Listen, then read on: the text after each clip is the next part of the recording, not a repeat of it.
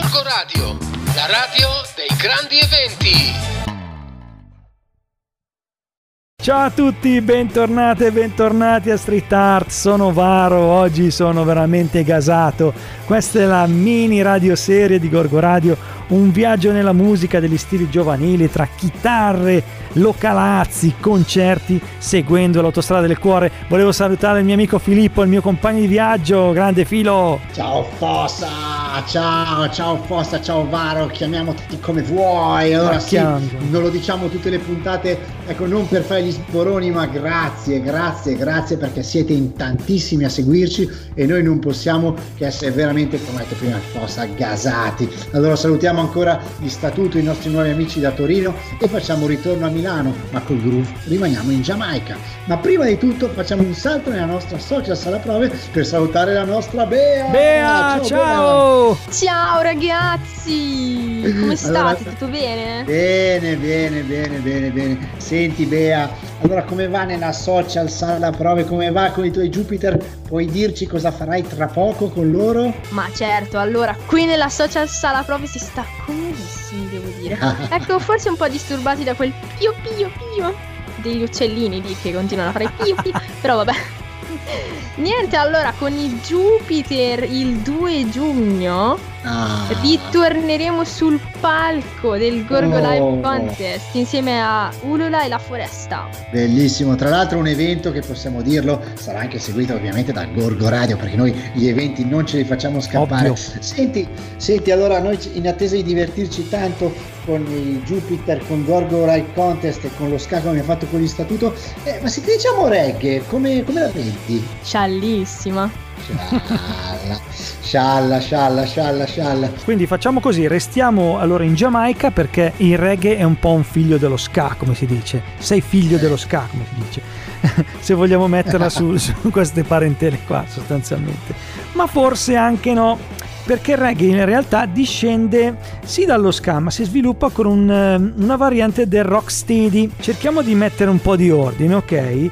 Partiamo da un nome, il grande Bob Marley. Sì, per gli europei pensare al reggae significa almeno all'inizio pensare a Bob Marley, il principale esponente del genere, che trasformò il reggae non solo sotto l'aspetto ritmico e musicale, ma lo diffuse come culto vero e proprio, cambiando notevolmente quelle che erano le radici di divertimento e aggregazione. Il reggae è una musica così importante che dal 29 novembre del 2018 entra nei patrimoni orali e immateriali dell'UNESCO. Come, sì, sì, esa- come i veri monumenti, eh? Come i veri esagerate, monumenti. è un monumento sonoro L'early reggae degli anni 70 anche in Occidente ha un successo così grande che si diffonde poi in tutti i suoi sottogeneri, roots, political reggae, dub, ragamuffin, dancehall, DJ style. Insomma, quante curiosità che ci stanno venendo. Siamo pieni di domande, abbiamo bisogno di un vero esperto, di qualcuno che la sappia davvero lunga. Questa sera a Street Heart abbiamo la persona giusta, perché lui con i King Alova da più di vent'anni, io non ero neanche nata,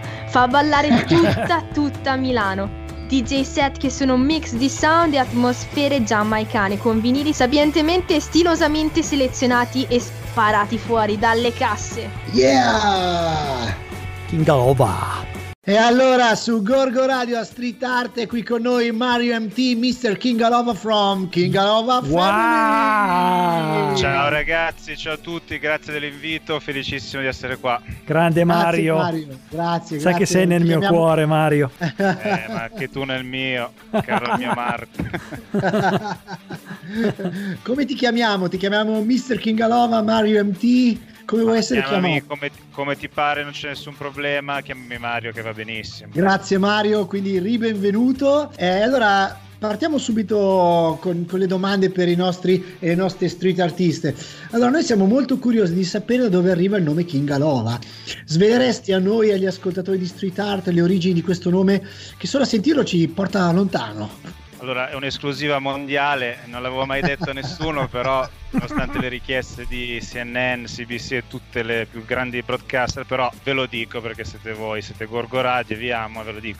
Allora, torniamo nell'anno 1995 Uh. Vi ricordate che c'era Shaggy che fece la sua super hit Mr. Bombastic, Mr. Lova Lova? Mr. Già ai tempi ci prendevamo in giro a vicenda su questa, insomma, questa canzone che era la hit, però come sempre nell'ambito di quelli che fanno le cose dall'interno, se una cosa ha troppo successo poi diciamo che non va bene perché comunque è eh. troppo commerciale. Allora Lova Lova di qua di là, allora mi è venuto in mente di chiamarmi Mr. King Lova perché alla fine poi anche nel pattuaggio giamaicano c'è sempre questa cosa di mischiare le parole, di dargli un significato musicale. Poi nessuno, nessun altro sound si chiamava così, nessun altro gruppo di ragazzi che si chiama così, quindi ho detto beh, è anche un nome che abbiamo solo noi, quindi piaciuto a tutti e va bene così. Bene, bene, bene. Senti, per molti milanesi il reggae significa ormai il, il mitologico concerto di Bob Marley a San Siro nell'81 e anche, diciamocelo, Bob Mallo, che era l'affettuosa citazione certo. di Abato Antonio, una sigla di eccezionale veramente. Eppure a Milano esiste una scena reggae.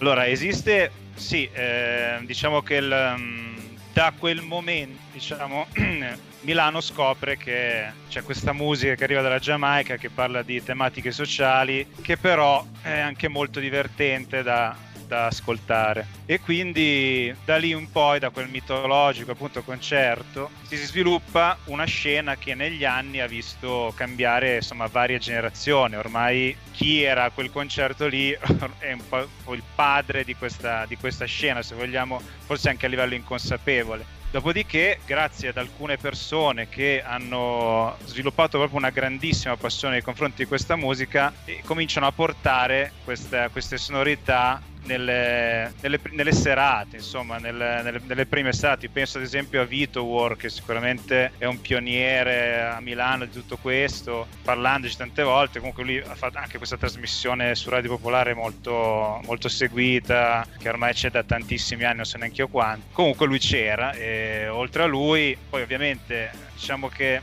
varie generazioni appunto hanno preso in mano questa cosa. Per quanto riguarda me, la mia generazione, sicuramente eh, io personalmente ho iniziato ad ascoltare questa musica da una cassetta che comprai a Londra nell'89 lì il reggae era sempre stato molto forte perché è un paese di immigrazione giamaicana e quindi ovviamente dai tempi dello ska, poi roots, poi il reggae, insomma è sempre stata il paese per eccellenza in Europa, ovviamente, di questa scena, quindi comprai la mia bella cassetta al mercato di Camden Town, spettacolo, l'ascoltai, mi piace tantissimo e da lì in poi eh, ho detto beh allora non sono l'unico mi sembra di capire perché poi con i miei amici negli anni 90 è cominciato un po' tutta questa cosa di andare alle serate, ai tempi a Milano comunque c'erano anche tantissimi posti che adesso non ci sono più, che, cui tu potevi entrare praticamente gratis, ascoltare la musica e bere un drink. Eh, in allegria, insomma era la, l'inizio della movida se vogliamo che, che adesso spopola o spopolava fino all'anno scorso, però comunque poi la cosa fondamentale direi a, dagli anni 90 in avanti è stato un posto, un centro sociale chiamato Pergola all'isola che era diventato proprio il cuore della scena, quindi c'era questa serata mitologica Bomboclat che poi era la, la la saletta sotto di questo, di questo luogo dove venivano anche artisti internazionali a suonare, c'erano i primi ragazzi appassionati che compravano i dischi, li potevano mettere, quindi tu oltre a sentire musica diventavi anche amico di tutti, che non era male, insomma si socializzava ed era molto importante, molto bello anche, quindi. Poi da lì in poi, eh, diciamo metà anni 90, eh, grazie ai ragazzi di Ital Sound, particolarmente Raimondo, che è anche il mio carissimo amico, hanno cominciato proprio a fare i promoter in modo professionale, a portare artisti internazionali affittando in collaborazione con vere e proprie discoteche, oltre che eh, spazi occupati. Quindi sono arrivati artisti di grandissimo calibro e quindi diciamo il movimento ha fatto uno scatto ulteriore arrivando secondo me al suo apice intorno ai primi anni del 2000. Dopodiché ricambio generazionale, eccetera, eccetera, adesso c'è un'altra generazione. Insomma. Noi aficionados di quei tempi li abbiamo passati tutti, io e Filo, alla fine dentro tutti i locali di Milano che ora non esistono più, cioè abbiamo proprio, ehm, abbiamo ancora dentro, sentiamo l'odore della ruggine di quei locali, perché veramente erano lo spirito di Milano e alcuni lo sono ancora adesso. parliamo però di questo termine, sound system, raccontaci bene di cosa si tratta, cosa, cosa tratta questo, questo, questo vocabolo. Allora, che cos'è il sound system? Il sound system è un impianto che eh, diffonde musica, un impianto che na- allora i primi sound system, la mitologia ma anche poi la storiografia musicale vogliono che nascano alla fine degli anni 50 in Giamaica, quando in praticamente um, due personaggi chiave, adesso la storia sarebbe lunghissima, complicatissima, piena di nomi, per farla un po' così, un, un resumé, direi che i nomi fondamentali sono Sir Coxon Dodd, che poi fu il, anche il fondatore di una mitica label giamaicana chiamata Studio One e Duke Reed, suo competitor, che invece fondò la Treasure Isle, altra etichetta mitologica. Ai tempi ehm, questi, si organizzavano proprio serate nella yard o in, in strada dove questi, questi, questi, signori montavano i loro impianti giganteschi su dei carretti o dei camion e eh, con eh, un giradischi mettevano su eh, i dischi a tutto volume e la gente eh, tranquillamente ballava, beveva, si divertiva. Bello, bello. E che top. Molto bello. All- all'inizio, poi tra l'altro, erano tutte hit che loro stessi andavano a comprare negli Stati Uniti. Quindi cose di eh, so, rhythm and blues, eh, il, primo, il, primo, rock, eh, parliamo di soul in certo modo, insomma comunque erano tutte hit americane che loro andavano a comprare o si facevano dare tramite i vari commerci che nel porto di Kingston eh, venivano fatti con gli Stati Uniti, eccetera, eccetera. Insomma, è tutta una cosa molto pionieristica e anche molto avventurosa, molto bella. Dopodiché a un certo punto la competizione era talmente talmente forte che loro cominciarono a prendere artisti locali e a fargli incidere delle hit che avevano solo loro, quindi esclusive. Grazie, grazie Mario perché con questi tuoi racconti super crusty non sappiamo più se siamo a Milano o se siamo in Giamaica. Io mi sento in una yard un po' sospesa nello spazio e nel tempo, ma direi che è arrivato il momento di far ascoltare ai nostri street artisti, ai nostri street artisti una bella canzone reggae. Cosa ci fai sentire? Lanciala tu. Allora adesso ascoltiamo Mr. Dennis Brown con Man Next Door. Yeah. King Love Family a Street Art. Oh, bentornati dopo questa fantastica canzone su Street Earth. Siamo sempre con Mario MT, Mr. Kingalova e From Kingalova, come si dice. Mario, eh, io ero dentro qua, stavo pensando a tutti i locali del milanese, tutte queste cose che ci hai raccontato, io no, non ci stavo più dentro. Eh, che figata, sì, ma, sì. ma, è incredibile, vero Filo? Cioè, ce li siamo sì, fatti tutti negli anni 90 queste cose qua. Prima, eh. poi, prima o poi dovremo scrivere un libro a più mani e sicuramente chiederemo anche aiuto a Mario di King Family per scriverlo. Sicur- sicuramente, guardate ragazzi, potremmo scrivere un'enciclopedia. Io Milano, stavo... Milano 90 merita un libro. Io Mario stavo immaginando questa cosa per essere veramente top e fichi, ma che artiglieria di dischi, come gestite il vostro archivio sonoro di tutta questa, questa pappardella musicale reggae? Allora, ti dico che noi abbiamo talmente tanti 7 inch, ovvero 45 giri, che non sappiamo neanche il numero preciso, ne avremo veramente migliaia. Calcola che eh, abbiamo iniziato a collezionarli noi, diciamo come crew di King Alova eh, siamo in, in cinque, sparsi ormai per tutto il mondo perché c'è chi di noi si è trasferito a, a, negli Stati Uniti a comprare dischi negli Stati da, Uniti chi da altre parti sì.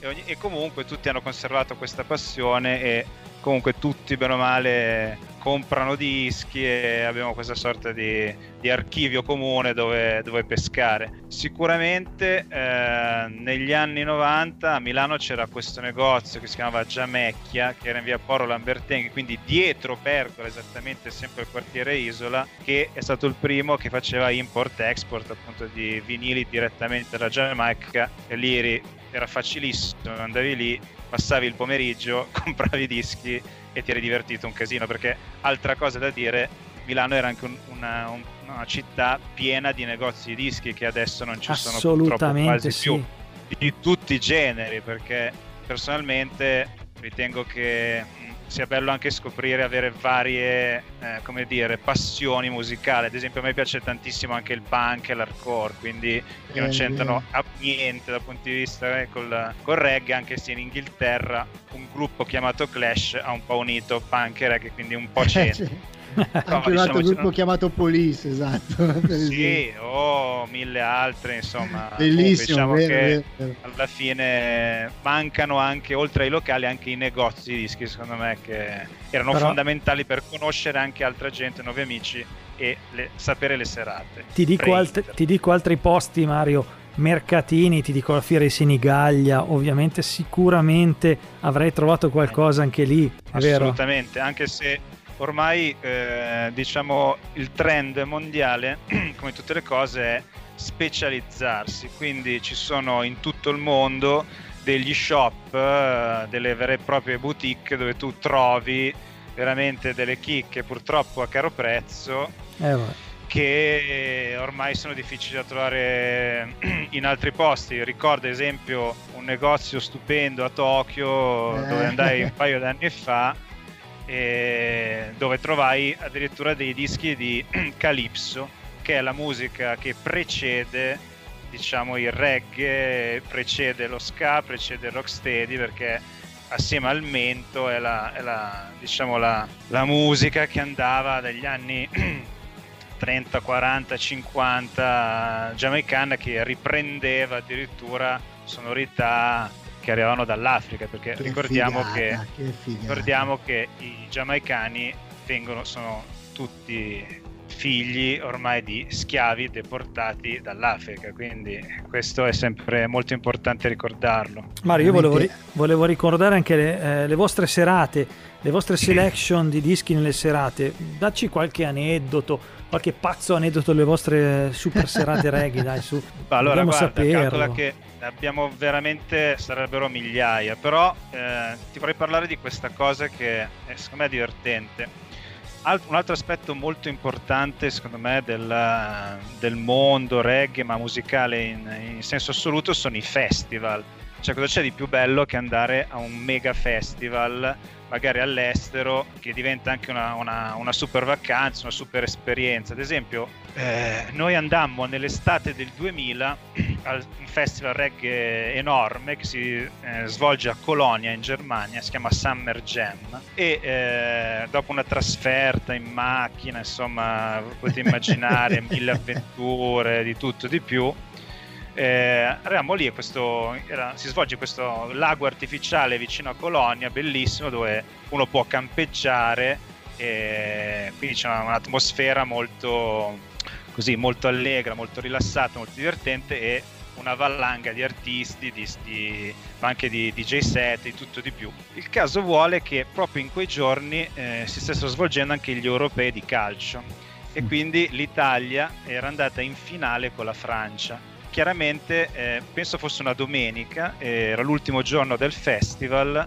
e cosa vuoi non vedere la partita? Tra l'altro c'era anche un mega schermo gigantesco con, dove tutti i ragazzi del, insomma, del, del, festival erano riuniti per vedersi la partita. A un certo punto eh, boh, noi ci giriamo e scopriamo di essere praticamente gli unici sei italiani presenti alla, in, questa, in questa arena. e quindi, vabbè, passiamo in vantaggio, subiamo di brutto, dopodiché arriva un nubifragio e eh, praticamente viene allagato tutta l'area del concerto e siamo scappati via senza sapere il risultato e tra l'altro scappando via vediamo so, le tende che galleggiavano, che venivano portate via e il festival venne interrotto praticamente. Quindi questo è uno dei mille possibili Bellissimo. aneddoti.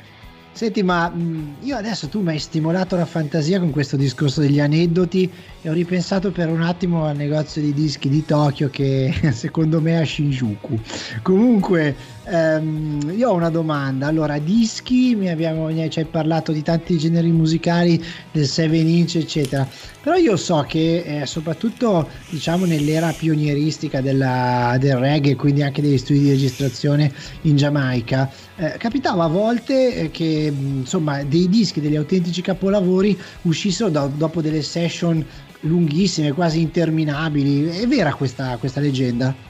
assolutamente, perché c'erano questi producer, ad esempio, so, penso al grande Lee Scratch Perry che poi eh, praticamente è il padre del dub e quindi il padre in qualche modo di tutta la musica elettronica poi che si è sviluppata dopo nel resto del mondo. Praticamente c'erano questi artisti che venivano proprio presi dalla strada e, e, dopo un provino sulla porta di questi, mm. dell'uscio di questi studi, se uno eh, sapeva cantare o suonare uno strumento, veniva messo in, in, studio di registrazione dove partivano delle jam session improvvisate in cui tu però dovevi tirar fuori dei pezzi e quindi spesso, visto che l'isola è sempre stata particolarmente come dire, fortunata e eh, tantissimi suoi abitanti si sono rivelati dei grandissimi musicisti, alla fine è capitato che venissero fuori innumerevoli hit che poi senti, magari il giorno dopo ascoltavi alla radio.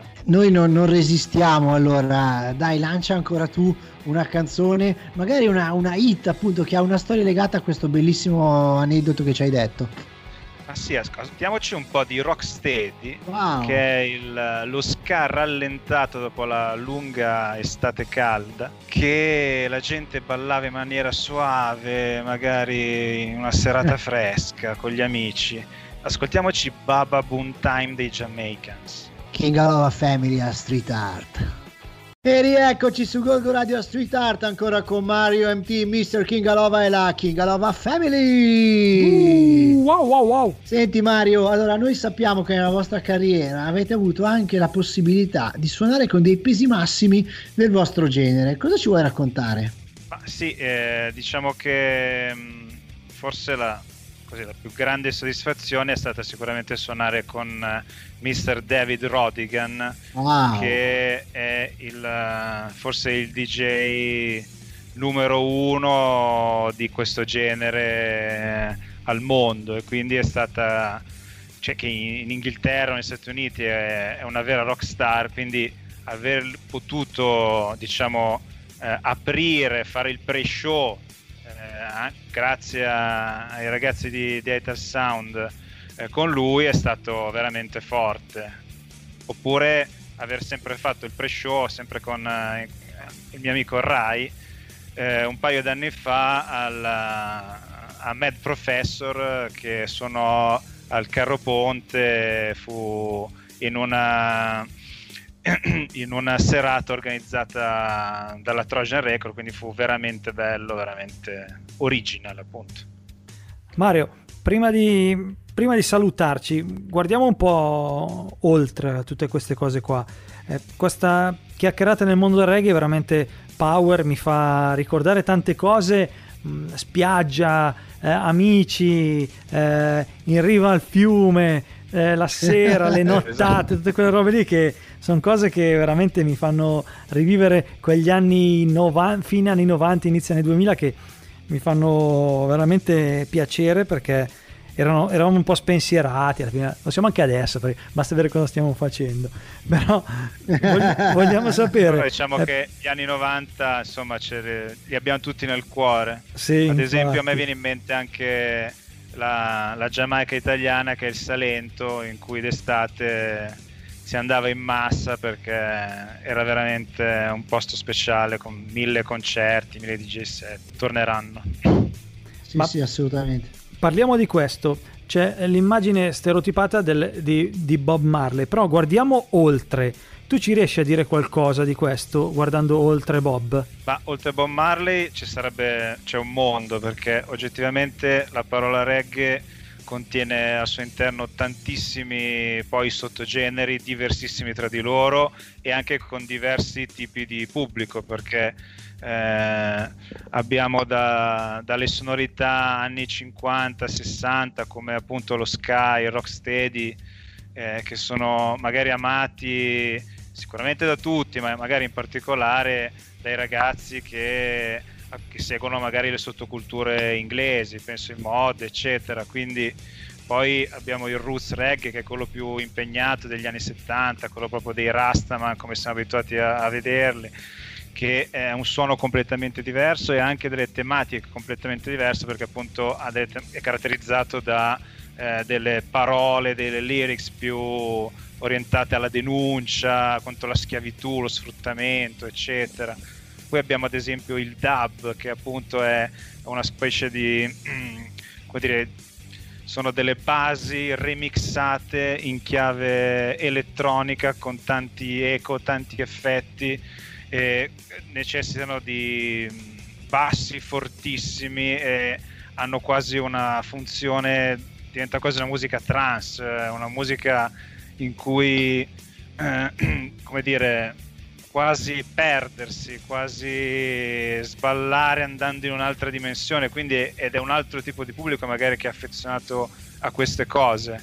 E poi so, c'è la dancehall vera e propria che invece è appunto l'evoluzione più appunto quasi da disco che adesso che è partita da un po' da, dagli anni 80 ha avuto varie evoluzioni si è ibridata ad esempio moltissimo con l'hip hop e spesso molte basi hip hop sono magari prendono dei cut di basi che originariamente erano giamaicane poi remixate e anche il cantato spesso eh, vira quasi sul, sul, sul rap o eh, non so, penso al ragga che è un'altra come dire altro sottogenere proprio della dance in cui invece le tematiche sono molto più stradaiole, sono molto più anche in un certo modo provocatorie, hanno generato magari anche un po' di incomprensioni a volte, comunque insomma che può essere un po' quasi paragonato al gangsta rap, diciamola così.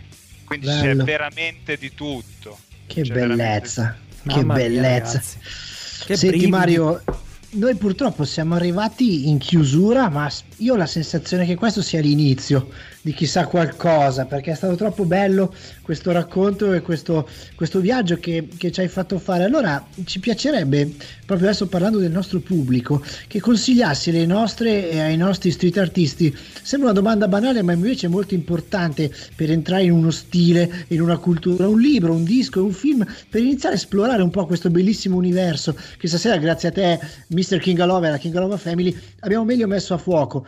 E poi naturalmente domanda non banale, soprattutto in questi tempi, eh, cosa bolle in pentola per voi? Puoi anche dirlo, insomma, voi fate anche collaborazioni con altre radio, ecco, raccontaci un po' queste cose e consiglia ai nostri ascoltatori, alle nostre ascoltatrici eh, un libro, un disco e mm, appunto un film come ti abbiamo detto. Ok, allora diciamo che sicuramente la scelta sarebbe veramente vastissima eh, secondo me il libro per eccellenza che racconta proprio la storia della musica giamaicana, dello ska, del rocksteady, del roots reggae, del dub e della dancehall è un libro di Lloyd Bradley che si chiama Bass Culture. E in Italia è stato edito da Shake Edizione Underground ma credo che so io ce l'ho da una vita ma penso che sia facilmente reperibile in qualsiasi bookstore. Ecco questo è proprio un libro anche eh, pieno di aneddoti, pieno di... Eh, quindi non è un libro tecnico per esperti, ma è quasi come se fosse un romanzo in cui però c'è dentro veramente tutto. Quindi questo sicuramente. Poi un film, sicuramente è un film è The Harder They Come, ah. che è un ah. film degli anni 70 in cui c'è Jimmy Cliff. Eh, che diventa un rapinatore, quindi secondo me è assolutamente stupendo. Anche questo credo che sia facilmente reperibile tipo su YouTube. Poi invece sul disco è veramente difficile perché comunque è una discografia sterminata.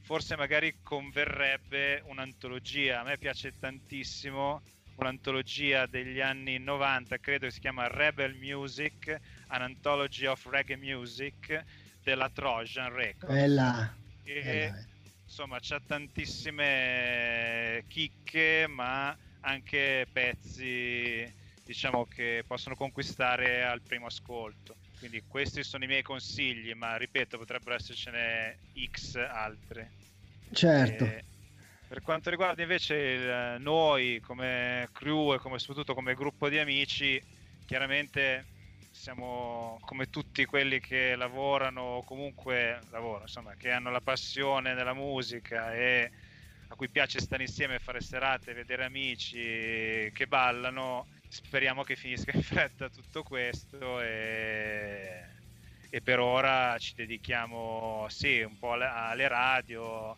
ai nostri mix, però insomma secondo me il bello della musica è la gente, Giusto. oltre a quelli che poi ci lavorano veramente, che è un anno e mezzo che non percepiscono giusto, nulla. Giusto. Il mio Bravo. pensiero va anche a loro, soprattutto Bravo. loro. Esatto. Il mio pensiero infatti va a tutti, tutte le persone che ci stanno ascoltando, le persone che ci ascolteranno anche in podcast.